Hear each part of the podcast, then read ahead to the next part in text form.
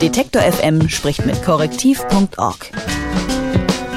Jede Woche eine Recherche, ein Gespräch. Nicht nur, aber auch in Hamburg steigen die Mietpreise in astronomische Höhen. Zwar hat die Politik versucht, die Mietpreise ein wenig in den Griff zu bekommen, aber das hat bisher wenig gebracht. In den aktuellen Koalitionspapieren gibt es Pläne, wie man die Preise weiter kontrollieren kann. Eine Frage, die wird aber selten gestellt. Wer sind denn überhaupt die Vermieter und Investoren? Weil die Grundbücher nicht einsehbar sind, ist der Wohnungsmarkt ziemlich undurchsichtig. Das Recherchezentrum Korrektiv will zusammen mit dem Hamburger Abendblatt nun Licht ins Dunkel bringen und startet die Aktion Wem gehört Hamburg? Und über die Hintergründe dieser Aktion spreche ich mit Jonathan Sachse. Er recherchiert auf korrektiv.org zu genau diesem Thema. Hallo Jonathan. Hallo. Ja, bei der Wohnungssuche interessieren sich die meisten ja besonders erstmal für den Preis, wer ihre Vermieter sind. Das ist ihnen ja oft egal oder man denkt zumindest nicht drüber nach. Wieso sollten Mieter dann wissen, bei wem sie genau unter Vertrag stehen?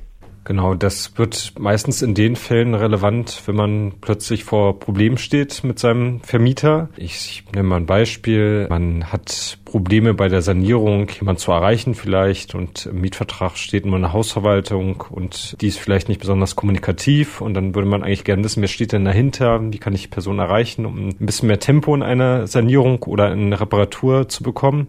Da kann das relevant sein. Es kann auch was ganz Grundsätzliches sein, dass man einfach wissen möchte, wie geht es dem Eigentümer finanziell, ähm, steht Gefahr, dass er vielleicht insolvent geht und ich meine Kaution, die dort hinterlegt ist, nicht zurückbekomme. Also ich glaube, es gibt viele Fragen, wo das relevant sein kann auch wirklich den wahren Eigentümer zu kennen. Wie läuft das jetzt ab bei eurem Projekt Wem gehört Hamburg? Wie kann man da oder können die Mieter in Hamburg da mitwirken, um den Wohnungsmarkt transparenter zu machen? Es gibt zwei Phasen. Jetzt ist der Startschuss erfolgt. Wir wollen erstmal auf das Projekt aufmerksam machen. Man kann auf eine Webseite gehen, die heißt wem-gehört-hamburg.de und dort sich in einen Newsletter eintragen. Dann wird man informiert, was wir jetzt alles so vorhaben.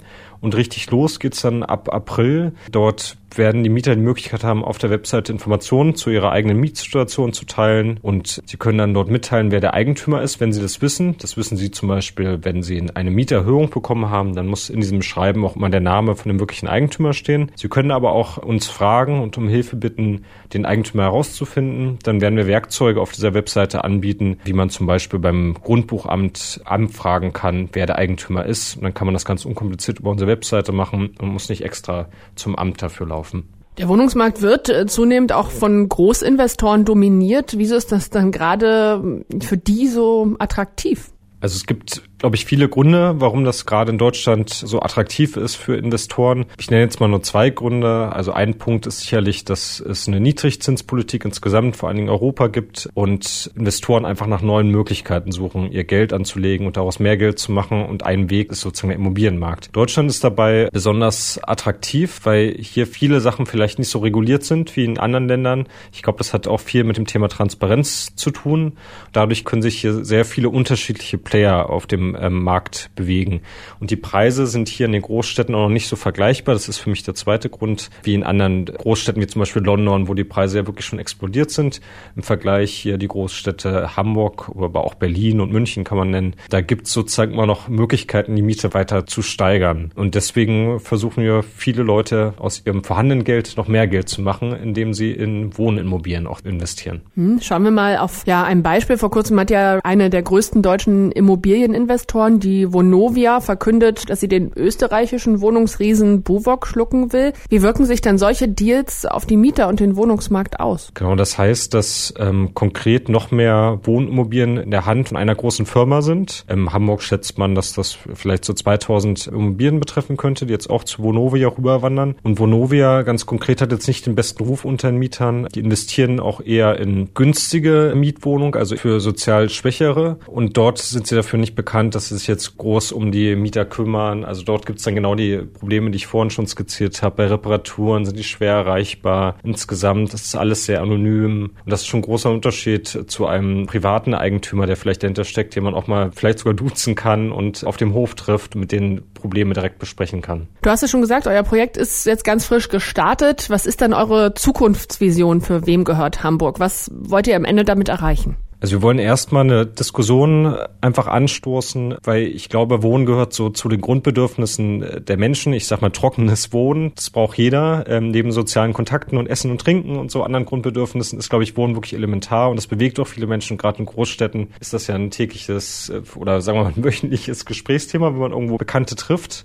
Dann spricht man oft über die Wohnsituation und da würden wir gerne einfach eine Diskussion anstoßen. Wie soll Wohnungspolitik in Zukunft aussehen? Also welchen Einfluss sollte vielleicht die Politik oder andere Personen wie Städteplaner noch mehr nehmen können auf, auf so eine Stadtentwicklung. Weil wenn die Zukunft so aussieht, dass Großinvestoren da ziemlich freies Feld haben und dann nach und nach Altmieter verdrängen, dann kann das problematisch werden für eine ganze Gesellschaft. Erstmal vielleicht nur ein Stadtteil, vielleicht auch eine ganze Stadt, wo dann sozusagen einfach die sozialen Verbindungen nicht mehr so existieren, wie sie Jahre oder Jahrzehnte vorher geschaffen wurden. Also das ist ein Punkt. Wir würden gerne eine Diskussion anstoßen. Und das, der zweite Punkt ist, das betrifft sozusagen die Transparenz bei dem ganzen Thema. Wir würden uns auch auch wünschen, dass insgesamt einfach transparenter wird, wer dahinter steckt. Und weil das gerade nicht geschieht, es gibt keine zentrale Datenbank, wo man die Eigentümer sehen kann. Vor allen Dingen ist sie nicht öffentlich. Versuchen wir da Transparenz zu schaffen und durch die Datenrecherche, wir hoffen, viele Menschen machen mit, dann den Entscheidungsträgern, aber auch den interessierten Mietern ein Bild zu geben, wem eigentlich die Stadt Hamburg gehört. Viele Investoren haben den deutschen Immobilienmarkt für sich entdeckt und dabei wird nicht immer mit offenen Karten gespielt. Deshalb hat das Recherchezentrum korrektiv.org die Initiative Wem gehört Hamburg ins Leben gerufen und genau darüber habe ich mit Jonathan Sachse von Korrektiv gesprochen. Danke dir. Detektor FM spricht mit Korrektiv.org. Jede Woche eine Recherche, ein Gespräch.